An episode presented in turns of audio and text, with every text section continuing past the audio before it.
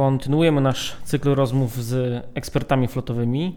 E, przy mikrofonie po raz kolejny razem ze mną Łukasz Jania, prezes zarządu Jania Fleet Mobility. E, Łukasz razem z zespołem specjalistów optymalizuje, audytuje, zarządza w sposób profesjonalny flotami krajowymi e, i w środowiskach międzynarodowych w ramach swojej działalności we Fleet Mobility razem z zespołem praktyków przygotowuje dla Waszych biznesów taką dedykowaną politykę flotową, autoryzuje naprawy mechaniczne, blacharsko-lakiernicze, określa na jakich zasadach mogą się odbywać, obsługuje szkody komunikacyjne, generalnie rzecz biorąc od A do Z e, zarządza flotą w sposób profesjonalny. E, kompleksowo przyjmuje obowiązki właśnie związane z zarządzaniem flotem, żeby właściciele, zarządy, dyrektorzy mogli się skupić na realizacji głównych celów biznesowych e, i przyjmuje na siebie obowiązki związane z zapewnieniem mobilności pracowników, czyli tego, żeby ten obrót, ten biznes cały czas rozkręcali e, do przodu. Łukasz razem z zespołem Fleet Mobility to jedyni przedstawiciele Traxxar International na Polskę. Dzięki temu synergicznie angażują się w globalne strategie flotowe, biorą udział udział w międzynarodowych kontraktach w oparciu o swoje know-how. Dzięki temu też właśnie wspierają floty w międzynarodowych środowiskach. Witam Cię ponownie. E, dzi dzisiaj będziemy e, rozmawiać o audycie flotowym. Wcześniej wspominaliśmy o TCO. Mamy czasy, w których tak naprawdę dominującym e, słowem jest zmiana. No bo kryzys to troszeczkę za ostro, ale powiedzmy, że zmiana i pewnie ta zmiana zostanie z nami jeszcze na długi czas. W jaki sposób zaudytować flotę, przyjrzeć się kosztom, jak do tego podejść e, i jak ewentualnie przygotować się do cięć bez tak naprawdę konieczności redukcji personelu e, albo bez redukcji floty. Jak to zrobić w sposób odpowiedni? Witam serdecznie Wojtku, witam Państwa serdecznie.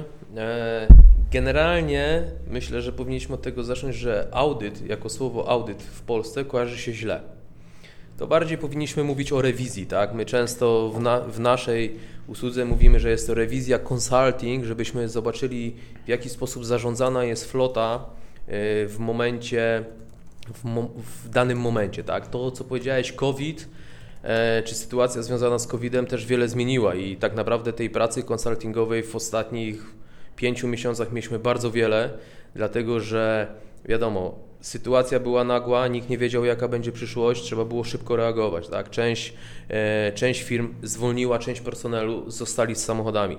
Część e, firm była przygotowana do wymian samochodów. Chcieli zamówić nowe samochody, wymienić je, to tutaj też decyzje zostały wstrzymane. Trzeba było wiele aspektów e, tak jakby sprawdzić, zaudytować, tylko mówię, no ten audyt to u nas w Polsce... Zrewidować. Zrewidować, tak? Mówimy tutaj o rewizji. E, generalnie też e, wracając do tego, co powiedziałeś wcześniej, mamy parę doświadczeń w takich audytach międzynarodowych, w rewizji międzynarodowych firm, gdzie odpowiadamy za kilka krajów, czyli Polska, Czechy i Słowacja. E, I tutaj też możemy się podzielić takim doświadczeniem, że tak naprawdę ten audyt to ma być coś dobrego dla organizacji, bo bardzo często jak mamy zlecenie od zarządu, trzeba wykonać audyt naszej floty, chcemy zobaczyć, to osoby odpowiedzialne za zarządzanie flotą po prostu wpadają w panikę. Czy, I to nie mówię, że to są stricte fleet managerowie, ale też osoby od, gdzieś w administracji, które mają 10, 20, 30 samochodów, osoby wpadają w panikę, bo boją się o pracę.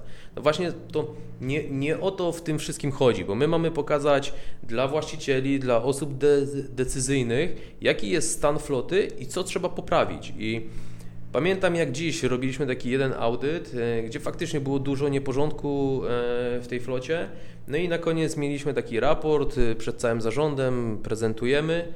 No i prezes mówi wtedy, no to tutaj mamy osobę, to jest jej błąd. No, na co powiedziałem, no to nie jest błąd tej osoby, tylko szanowni Państwo, to jest Wasz błąd, bo nie, nie wyposażyliście tej osoby w odpowiednie narzędzia, w żadną wiedzę, już pomijając, że ta osoba, która zajmowała się flotą nie miała nawet prawa jazdy, e, a zajmowała się flotą, więc tak naprawdę no, każdy mechanik czy każdy serwis mógł wszystko opowiedzieć tej osobie i ona by i tak to zaakceptowała, tak? więc to nie było żadnej złej woli, ale wracając do tego, w dzisiejszych czasach pokowidowych tak naprawdę trzeba zrobić rewizję, ile mamy samochodów, czy one są faktycznie nam potrzebne, e, to, co powiedziałeś, koszty są bardzo istotne. Tak? No, na przestrzeni tych ostatnich kilku miesięcy obserwowaliśmy to u naszych klientów, koszty paliwa na przykład drastycznie zmalały. Tak? Taki mhm. e, najbardziej jaskrawy przypadek mamy, że koszty paliwa spadły o 90%, no bo pracownicy po prostu nie jeździli, mhm. siedzieli w tym momencie w domu, e, więc też e, nowe podejście do nowej sytuacji, więc tak naprawdę zachęcam wszystkich z Państwa, żeby zrewidować, jaki jest stan obecny. To, co powiedziałeś o polityce flotowej, e, no, nasze doświadczenia są takie, że większość tych mniejszych firm w ogóle nie posiada takiego dokumentu. I tu nie mówimy o jakiejś rozbudowanej polityce flotowej, mówimy o takim zwykłym regulaminie do korzystania z samochodów służbowych. I często jest tak, że widziałem bardzo dobre regulaminy, które były zawarte na trzech, czterech stronach A4 i widziałem bardzo złe polityki flotowe, które miały po 250 stron. Okay. Tak więc no, to jest dokument, z którym wiadomo, nikt się nie zapozna, ale to jest też jeden z kluczowych elementów. Tak naprawdę o co chodzi w tym audycie, w tej y, rewizji tej naszej floty, tak? Więc po pierwsze musimy popatrzeć, jaką mamy strukturę kosztów, na co wydajemy pieniądze do, dotyczące, dotyczące floty samochodowej. E, czy wszyscy pracownicy, którzy powinni mieć samochody, czy faktycznie je mają?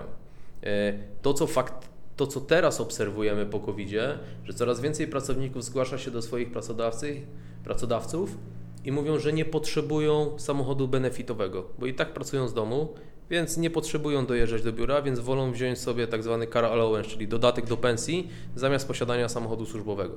Dla klientów to też jest wyzwanie, no bo kontrakty są zawarte, mhm. no nie można ich zdać w dowolnym momencie, choćby ze względów na kwestie podatkowe, bo samochód musi być minimum przy zewnętrznym finansowaniu 24 miesiące użytkowany, żeby można było wszystkie koszty wrzucić w koszty uzyskania przychodu. Więc tak naprawdę jesteśmy w nowej rzeczywistości i musimy patrzeć na tą strukturę o kosztów. Struktura kosztów może być różna i różnie, no tutaj każdy sam musi sobie odpowiedzieć, ale trzeba popatrzeć na, na co wydaje się pieniądze. Jeden z takich jaskrawych przypadków, no flota oczywiście duża, tak, to kilkaset samochodów, ale mieliśmy spotkanie na początku tego roku, gdzie daliśmy rekomendacje dla zarządu, żeby z kart paliwowych wyłączyć zapachy. Taki mhm. zapach, żeby ładnie pachniało. No na co tam zarząd mówi, no a co to tam za koszty? No okazało się, że rocznie generowali 40 tysięcy złotych na same zapachy. No jak to usłyszeli, no to okej, okay, no to zakazujemy, tak? E, więc tutaj jest o taka rewizja, nie wiem, płyn do, do spryskiwaczy, czy w okresie zimowym jest kupowany na stacjach benzynowych, czy w jakiś inny sposób możemy zrobić. I tutaj rekomendacja dla, yy, dla, dla małej floty. To, co jest istotne, w jaki sposób można szybko z, e, zanalizować i przyciąć o koszty, tak? No bo to większość e, e, przedsiębiorców teraz mówi, no musimy patrzeć na koszty, tak? Mhm. Zgadzam się z tym w 100%. Jednym z takich o kosztów są płyny do, do spryskiwaczy, tak? Czy faktycznie trzeba kupować na stacji benzynowej? Tutaj rekomendacja dla firm, które działają lokalnie. No ktoś ma 2, 3, 5 samochodów, działa lokalnie.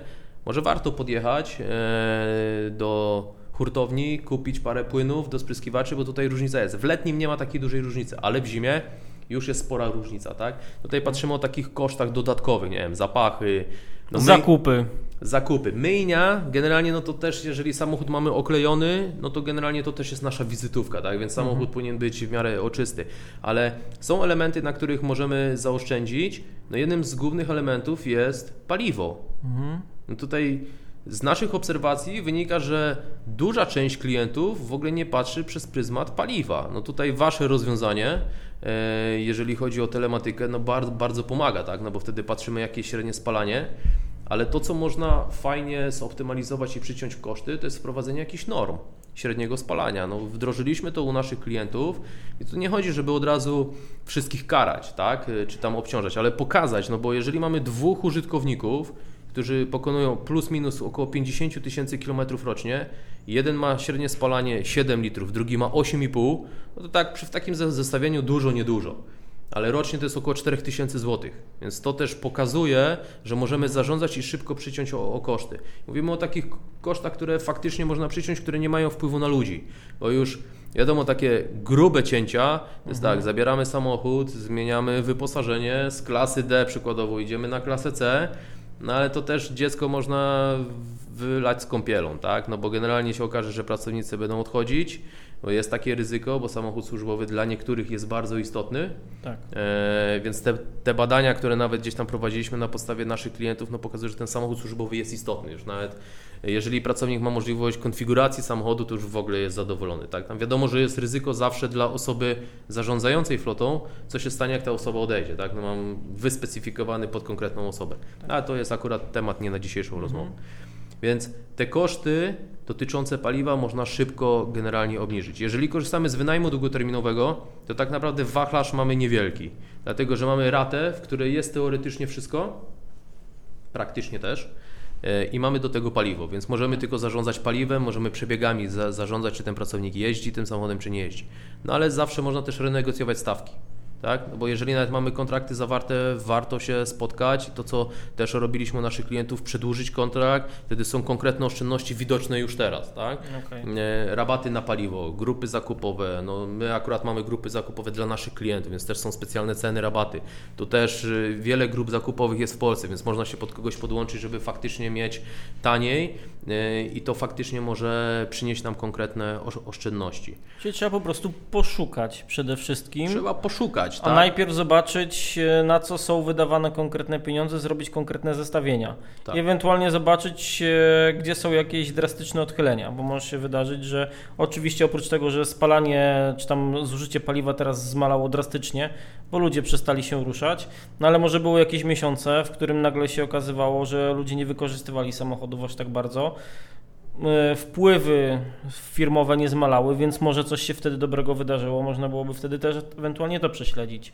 Czyli chodzi o same trendy, które się gdzieś tam historycznie pewnie wydarzały. Tak, o dokładnie. No musimy mieć też na uwadze, że e, różne firmy mają na przykład e, kwestie sezonu, tak? Więc w jednym sezonie użytkują więcej, w drugim mniej, więc no tutaj każda flota jest inna, więc trzeba by ją było dokładnie przeanalizować, ale to co jest ważne, żebyśmy mieli dane historyczne.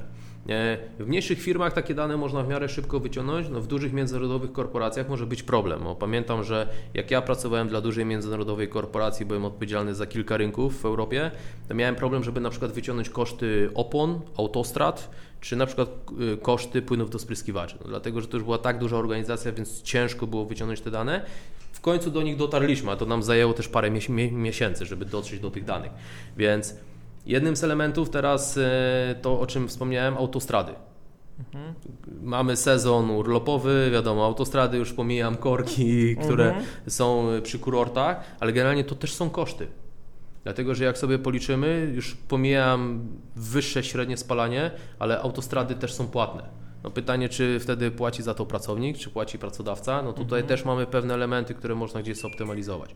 W momencie, kiedy nie korzystamy z wynajmu długoterminowego, mamy auta w leasingu, mhm. no już tak idąc po kosztach całkowicie, możemy się zastanowić, czy robimy to w autoryzowanych stacjach, czy w nieautoryzowanych. Czy przekładamy. Czy, czy przekładamy, tak? No nie, y, stawki też się zmieniły w autoryzowanych stacjach, więc może się okazać, że możemy podpisać jakąś umowę flotową, mając 5, 10, 20 samochodów mhm. e, i wtedy mamy lepsze stawki, więc wtedy mamy lep, lepsze stawki, więc też możemy zaoszczędzić jakieś pieniądze, tak? Nie, niektóre samochody wycofuje się z eksploatacji, tylko pytanie, czy teraz jest dobry moment na sprzedaż samochodów, e, którymi jesteśmy właścicielami, czy są wykupione z leasingu, no tutaj nie do końca jestem przekonany, dlatego że też jest dużo samochodów teraz na rynku wtórnym. Kowalski, klient indywidualny nie kupuje samochodów, mhm. więc generalnie też jest sporo samochodów, te wartości rezydualne idą troszeczkę w dół, tak? więc tutaj okay. też nie jestem e, przekonany. Ale to, co jest istotne już w takich większych flotach, to też są wszystkie procesy tak? raportowanie o kosztach, mhm. żebyśmy wiedzieli, bo często jak się spotykałem z właścicielami biznesu, mówią, a ja mam 5-7 samochodów, to są nieduże koszty, tak? ale okazuje się, że te koszty to jest kilkadziesiąt do kilkaset tysięcy rocznie, więc jak popatrzyliśmy na strukturę, na wydatki, można coś zoptymalizować. Tak? No teraz po, też popularny jest car sharing mhm. E, w dużych miastach, więc też firmy mówią, ok, wycofujemy e, swoje samochody i wprowadzamy nasz wewnętrzny car sharing, tak? więc też już są na to rozwiązania i wiem, że, że korzystają z tego. Jak mądrze rewidować flotę, albo generalnie jakich błędów nie popełnić. Prosty przykład właśnie. No potrzebne są mi bardzo szybko oszczędności, no to ja mówię nie więcej niż tysiąc miesięcznie. Najlepiej nie jeździmy autostradami, nie tankujemy na autostradach, mhm. zakupy won, myjnia won. Generalnie rzecz biorąc zostawiam pracowników z bardzo mocno obciętymi kosztami, nie patrząc na ich reakcje.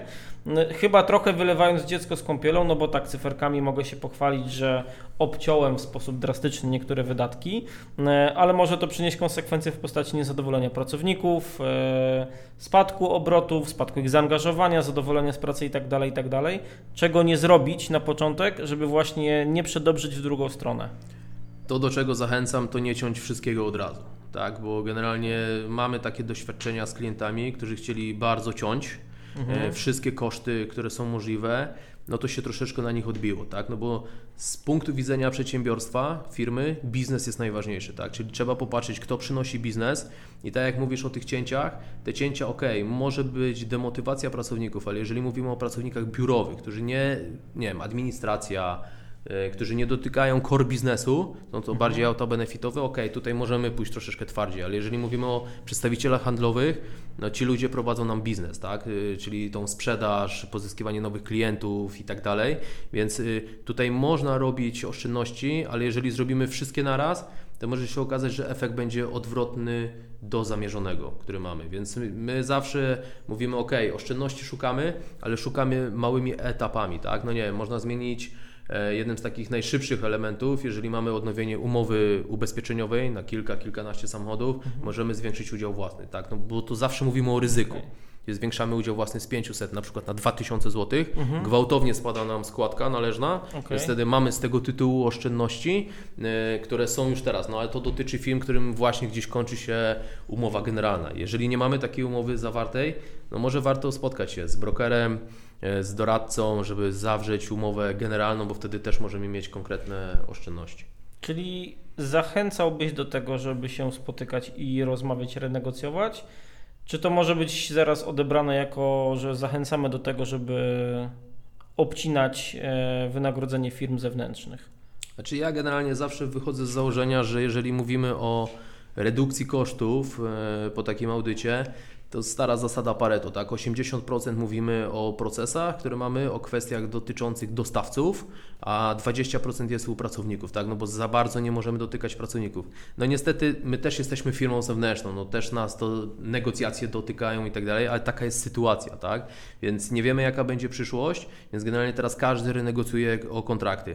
Oczywiście są kontrakty, które zostały tak wynegocjowane jeszcze przed COVID-em, gdzie nie ma możliwości żadnych negocjacji i to też widzimy u klientów, ale są też takie kontrakty, gdzie jest pewne pole do e, obniżenia stawek, e, czynszów i tak dalej, więc tutaj to jest zawsze podejście partnerskie, tak, no bo wiadomo, nie, nie możemy ciąć tak, że ok, mamy dostawcę, nie interesuje nas nic i po prostu tniemy, gdzieś to pokażemy w Excelu e, i że mamy jakąś oszczędność, tylko to jest taka strategia, którą ja też wyznaję od kilkunastu lat, że zawsze jak negocjowaliśmy, czy negocjowałem duże kontrakty, to po drugiej stronie mam partnera, tak? On, nikt nie jest instytucją non-profit, ta firma też musi zarobić, e, ale jeżeli ja kiedyś będę miał problem, no to wie, wierzę w to, że oni mi też pomogą. I dzisiaj COVID e, pokazał całą taką sytuację, że jest takie właśnie podejście partnerskie, tak? Czyli generalnie, ok, no jest sytuacja wyższa, mamy chwilowy problem, pomóżcie nam, no też mieliśmy taką sytuację, że pomagaliśmy klientom, można powiedzieć, za free, no bo wiedzieliśmy, że mają ciężką sytuację, ok, no jakoś to udźwigniemy, ale generalnie to jest to podejście partnerskie, więc ja tutaj zachęcam do negocjowania, tak, no bo rynek też się zmienia. Widzimy, że e, negocjacje są, można wydłużyć kontrakt, skrócić. E, no wiele jest elementów, przy których można teraz e, przenegocjować i to daje nam oszczędności. Czyli tak naprawdę dobrze byłoby być trochę bardziej odważnym, ale jednocześnie bardzo mocno zachowawczym, jeżeli chodzi o e, szybkość i drastyczność wprowadzanych zmian albo Do, ich planowanie.